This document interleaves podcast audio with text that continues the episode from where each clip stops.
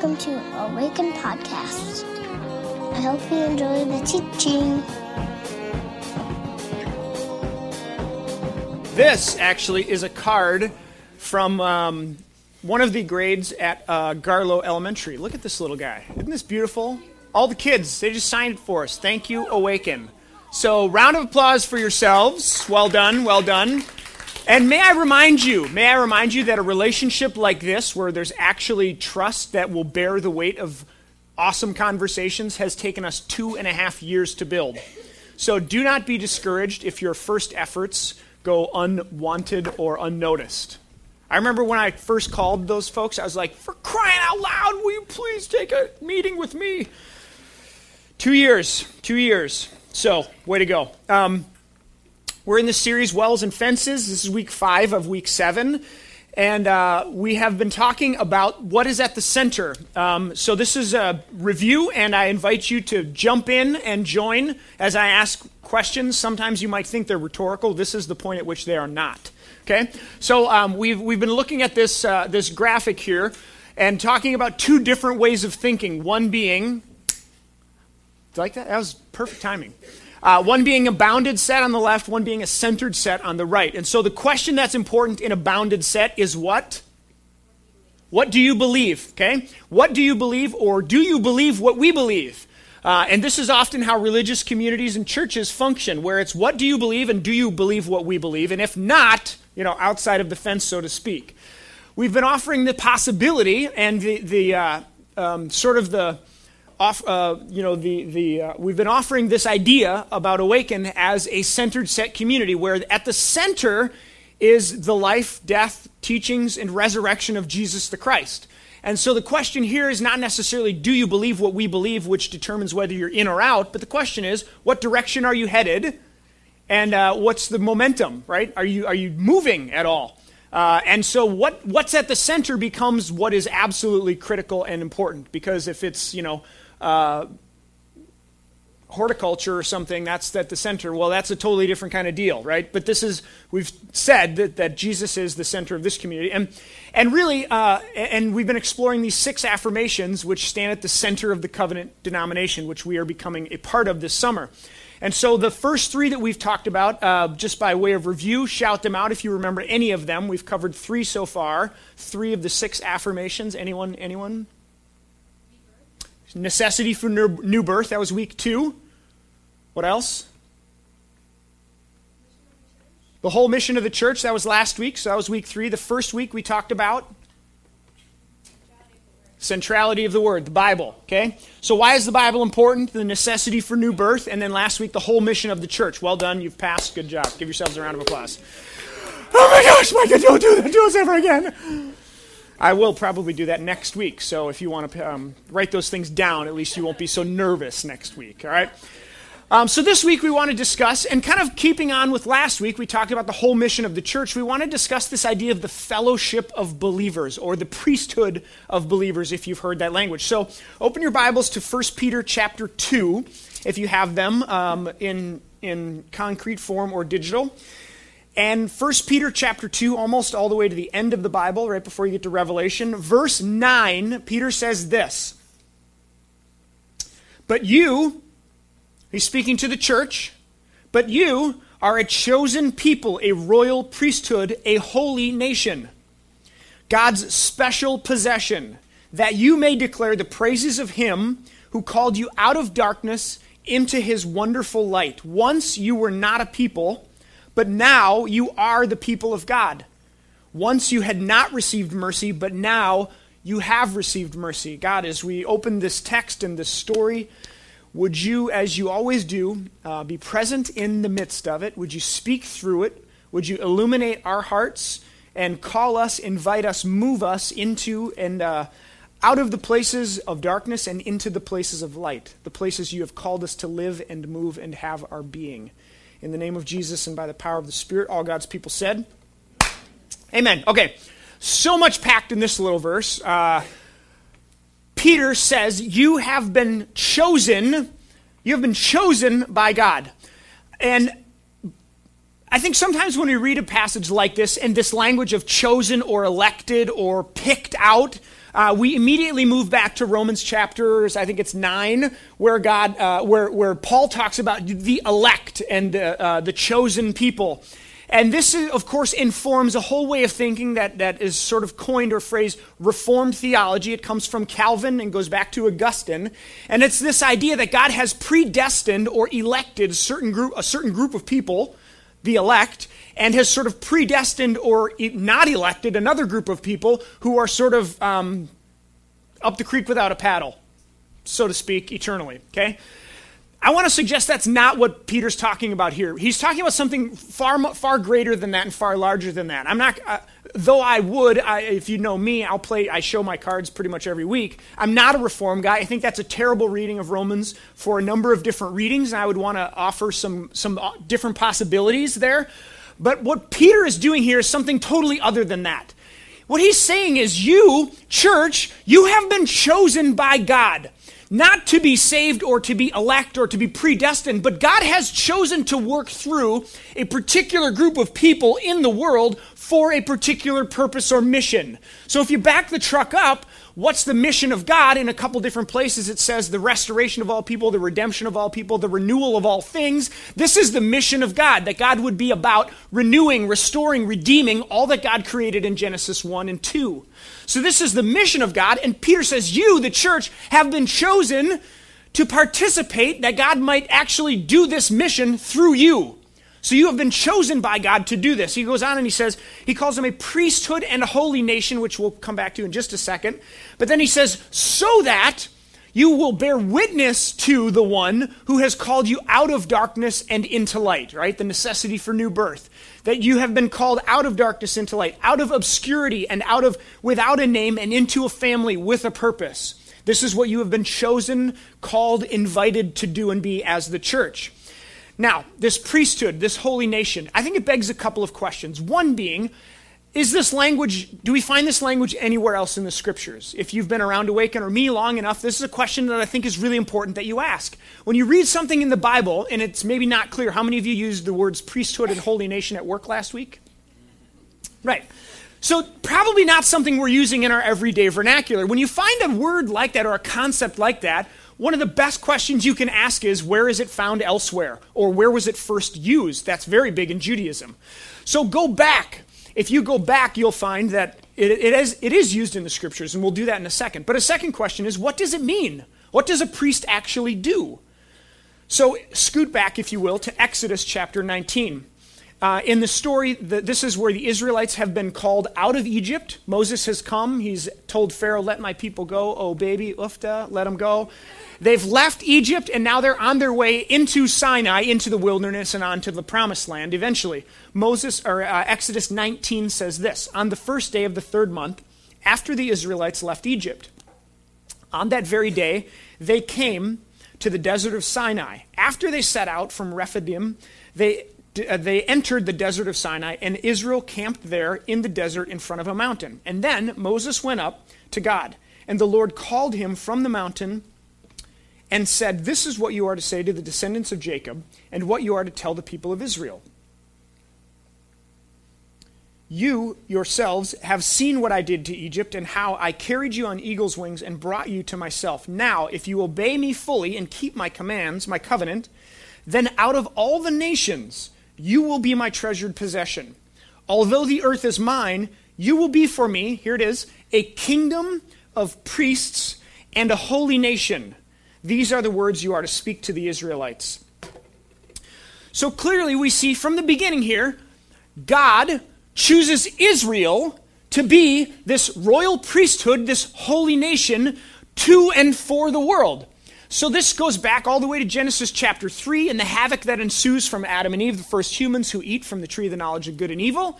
And what ensues because of that, sin we would call it, brokenness, the, the breaking of shalom, God enters, God, or I shouldn't say enters, God uh, interjects. He's present in the midst of it, but then God actually gets involved physically in and through Israel. And Israel becomes the first sort of crack at, the first way by which God addresses Genesis 3.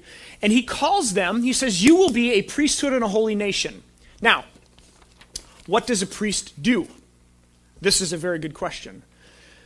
I grew up with four brothers right over here in the Midway. We grew up playing hockey, all five of us together. If you can imagine that as a mom or dad, um, bonkers. We broke every house, every window in the house at some point. We played hockey inside and out. Yep, yep, yep.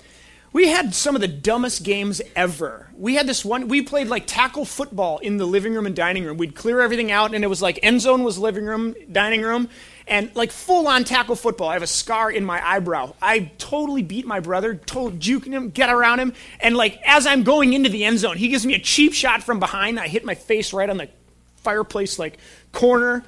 It was terrible. So we grew up all kinds of bonkers, craziness, hockey. And one of my friends, when I played hockey, his name was Ryan Wetterberg.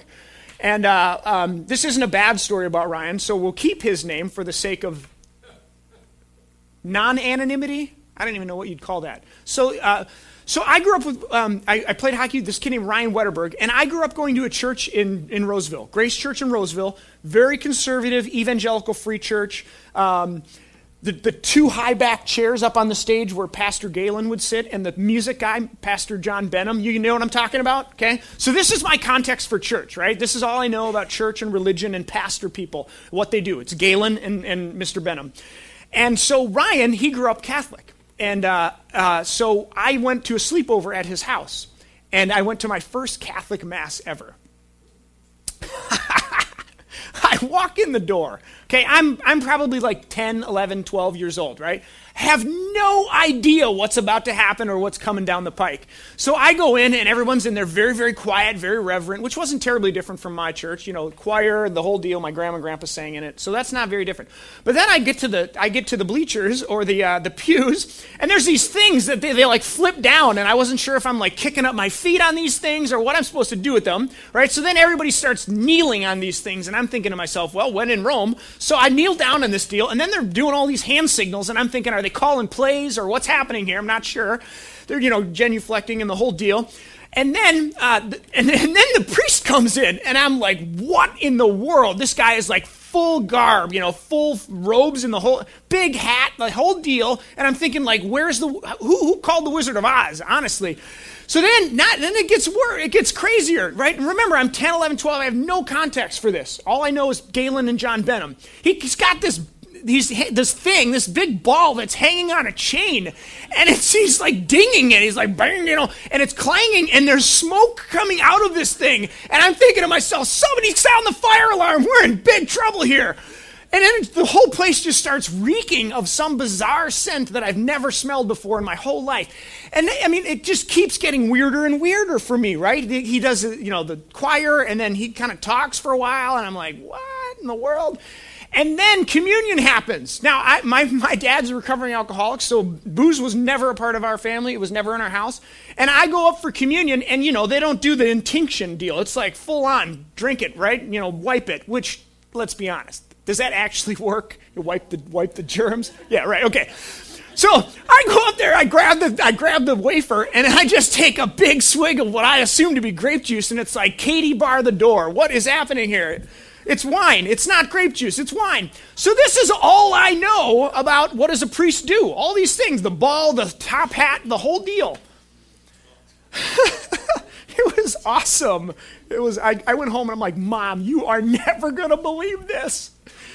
She's like, Yeah, honey, that's called Catholicism. It's pretty normal. I thought it was really interesting. Um, so, what does a priest do is the question, right? What do they actually do? For is because remember, we're talking about Israel here. We're talking about Genesis, we're talking about Abraham, we're talking about Exodus, we're talking about this this nation and then these priests. What do they actually do? If you didn't know, the, the, there's 12 tribes in Israel. The Levites, one of the 12 tribes, was called out, and from the tribe of Levi came the priest or the, the priestly line, and these are all the people who do all of the work in the temple for the Israelites. A few things that they would do they performed sacrifices on behalf of the people, and they offered forgiveness on behalf of God. So they were sort of this like intermediary. They occupied this really sacred space in between the people and God. On the Day of Atonement, they would actually take the sins of the people on themselves symbolically, and they would go into the temple. This is Yom Kippur, it's the highest and holiest day still in Judaism. Happens in September or October, depending on uh, what, what year it is, and it, it comes from Leviticus uh, chapter 16, where God says, For on this day he will forgive you, purify you, that you will be cleansed from all your sins before God. So the, whole, the high priest, like the, the top of the hierarchy, the highest priest of all of them, goes into the Holy of Holies. They would tie a rope around his ankle. If the bells stopped dinging, they knew he was dead, and they would yank him out. Because this was a big deal. They'd go into the Holy of Holies once a year and offer this sacrifice on behalf of the people so the sins of the people would be on the priest, and God would offer forgiveness through this sacrifice. This should sound vaguely familiar if you know Jesus at all. On behalf of the people. So they would do this, they perform sacrifices, they would, they would represent the people to God, and they, would, they were sort of these prayers, intercessors between God and the people. Bottom line, the priests were consecrated, which is code word for they were set apart out of this one group of people, this, the Israelites, this one tribe, the Levites, the men of this tribe were set apart for a job, and they were essentially the conduit between or for the worship of God and the forgiveness of sin. So any worship of Yahweh that happened in the Old Testament went through the people, went through the Levites, went through the priests, and so they were this conduit for the worship of God and the forgiveness of sin. This is what Israel, bigger picture, was supposed to be for the world. They would be a priest a holy priesthood. By, by, and, by and through this group of people, the world would know who Yahweh is. The world would know what it means to be in relationship with God. And this was what God's original plan was with Israel. So you have Old Testament, Israel is called this priesthood, this holy nation, this sort of representative that the world would know. And now you have Peter using this term, same term of the church of Jesus Christ. Somehow, in the midst of that, moving from Old Testament to New Testament, pre resurrection, post resurrection, things get redefined on this side of resurrection.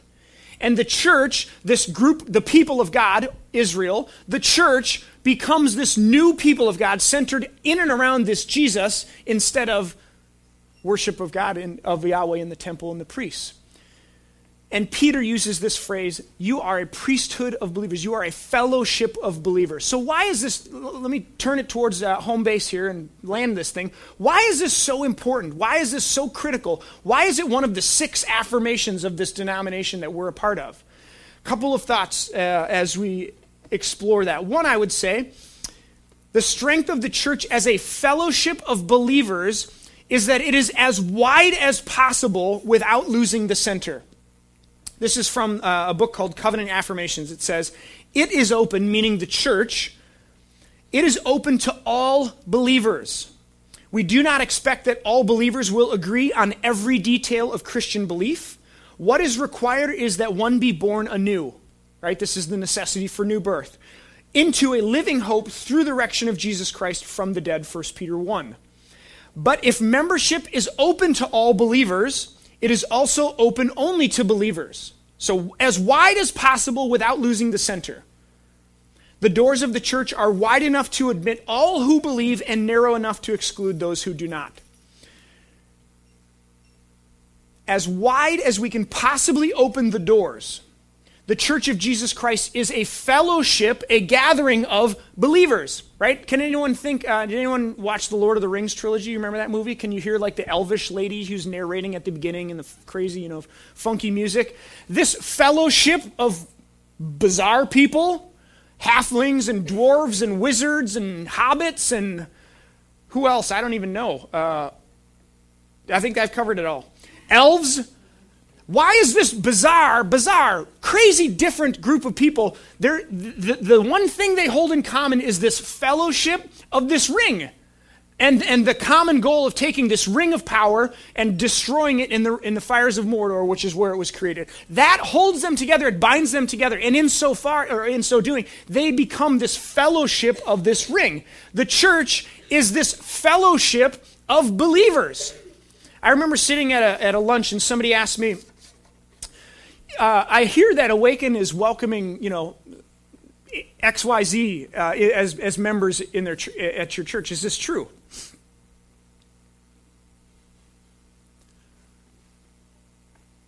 Right? Bounded set?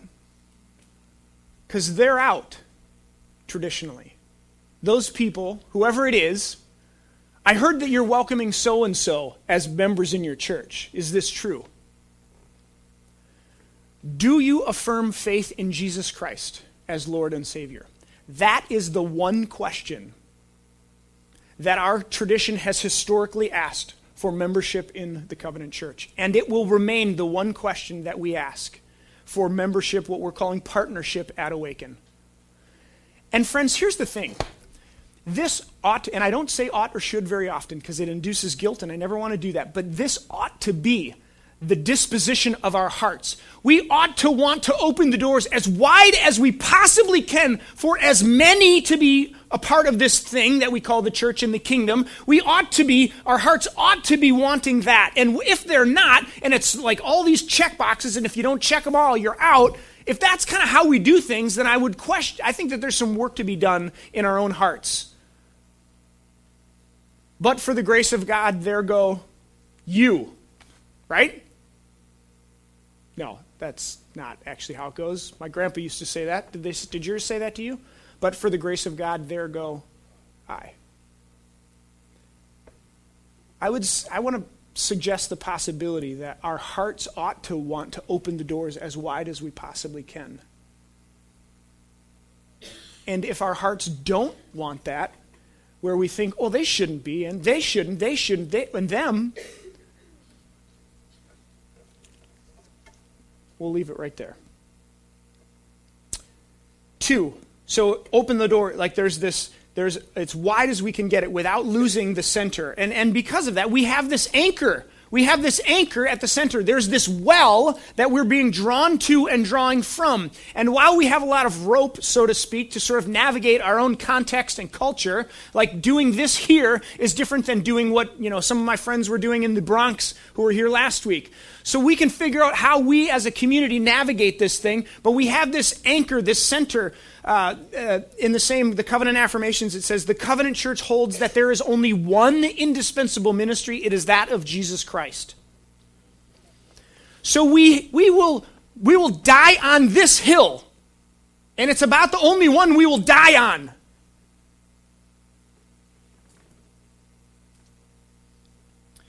Part of our journey, uh, does anybody know what church polity means? Anybody know what that word is, polity? how, how like you govern yourself, right? So traditionally speaking, churches have different ways of governing themselves. Uh, in our kind of Protestant stream, it's Episcopalian, which is like a bishop at the top, one bishop to rule them all. See what I did there? one bishop to rule them all. Uh, uh, Presbyterian, which is sort of like a hybrid between Episcopal and what we have is congregational. Congregational polity essentially means that we as a community autonomously govern ourselves and we elect leaders who will help, you know, um, keep this thing tenaciously focused on what's at the center. While we have this relationship with, uh, I'll just read it. They say it better than I do. Um, it says this The covenant church is a communion of interdependent member congregations. Each local congregation seeks the guidance of the Spirit in matters of common life and mission in accordance with congregational polity, every congregation is free to govern its own affairs. At the same time, every covenant congregation has committed itself to participate responsibly in the fellowship, decisions, and shared ministries of the regional conf- conferences and denominations. So we have this anchor that holds us to the center, and it's the one indispensable ministry of Jesus.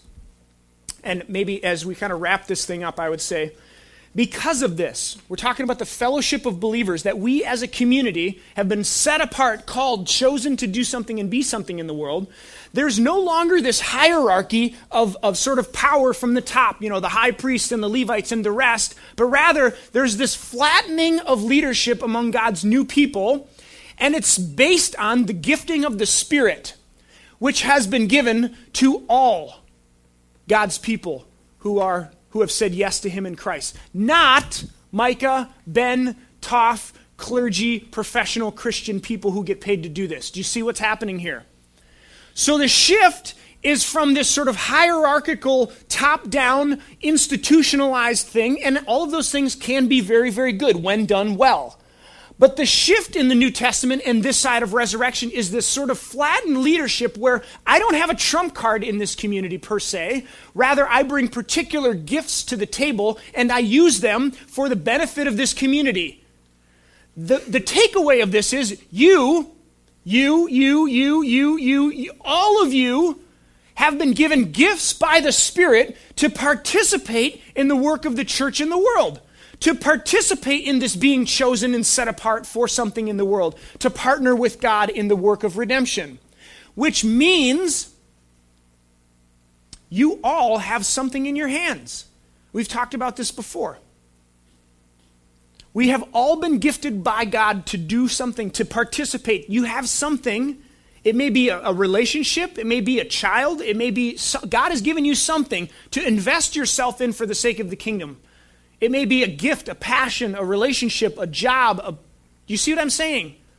And so the, the option of sitting here on Sunday mornings and never doing anything in the life of this community is quite frankly not on the table. And if that's the, the, the, the place that you come from, then I would kindly ask you to reconsider what it is you're thinking about. And if you just can't go there, then there are plenty of other churches down the street that would love to take you in. We have work to do and we probably need your parking spot. This is not optional for the people of God. I say that always holding intention. Many of you have come here broken and hurt from relationships, from other churches, from people, from family, from whatever. And we want Awaken to be a safe place for you to journey with Jesus at the center. And it will be that so long as we're here. But that is always with and in holding, like, it can't be one without the other.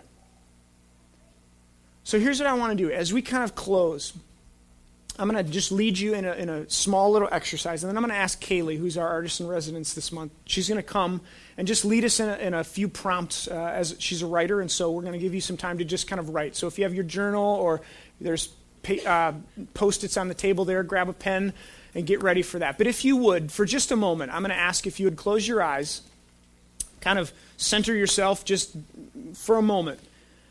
And I want you to I want you to focus on breathing. So just for the next moment or so, take a deep, deep breath in and exhale. Inhale and then exhale in and out. Receive and give. I want to suggest the possibility that this is what faith should, should feel like. That it's something that we receive, we breathe in, we breathe in God's Spirit, God's the person of Jesus. We breathe it in. We allow it to change us. We allow it to give us life and then we give back to the world. And if you only breathe in, you die. It just doesn't work. So, this idea of amassing more and more spiritual capital, more Bible study, more knowledge, more worship, more Sunday morning, more without ever asking, What's in my hands? And how do I invest it, give it to the people in my life, in the community that I'm a part of, in the neighborhoods that I live in? It's got to be both. So Kaylee's going to lead us in uh, a reflection and a few prompts. Um, and then she's actually going to pray uh, a prayer of blessing and benediction at the end. Um, so, Kaylee, if you would. As Micah said, we're entering in, um, to a time of just reflection and using writing to just explore something with God, to explore ideas, to process things through with Him um, in written form. So, like you said, there's uh, pens and post its in front of you if you uh, don't have anything, and we're just going to spend a few minutes just thinking with God. So, the prompts. First, What's in your hand? What are the barriers to investing it? And is your well full? As Micah said, we have to give from a place of abundance. Otherwise, we'll dry up and crack.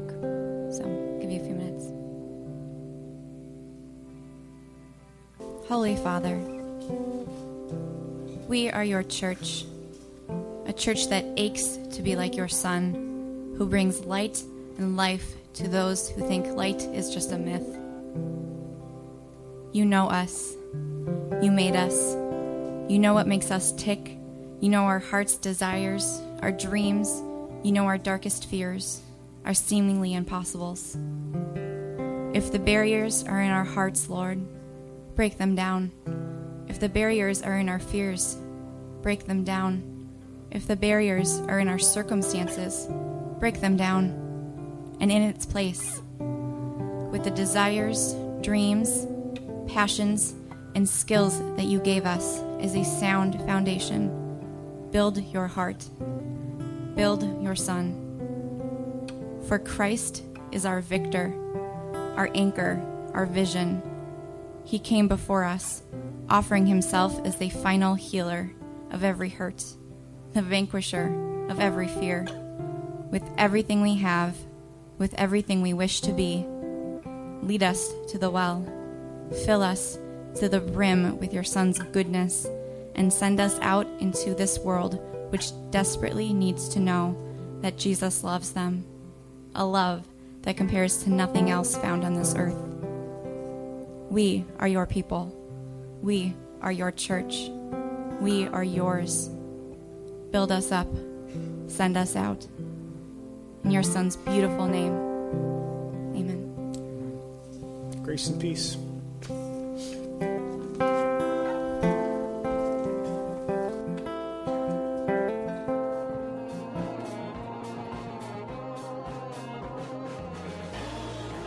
Online at www.awakencommunity.com or on Facebook at www.facebook.com backslash awaken community.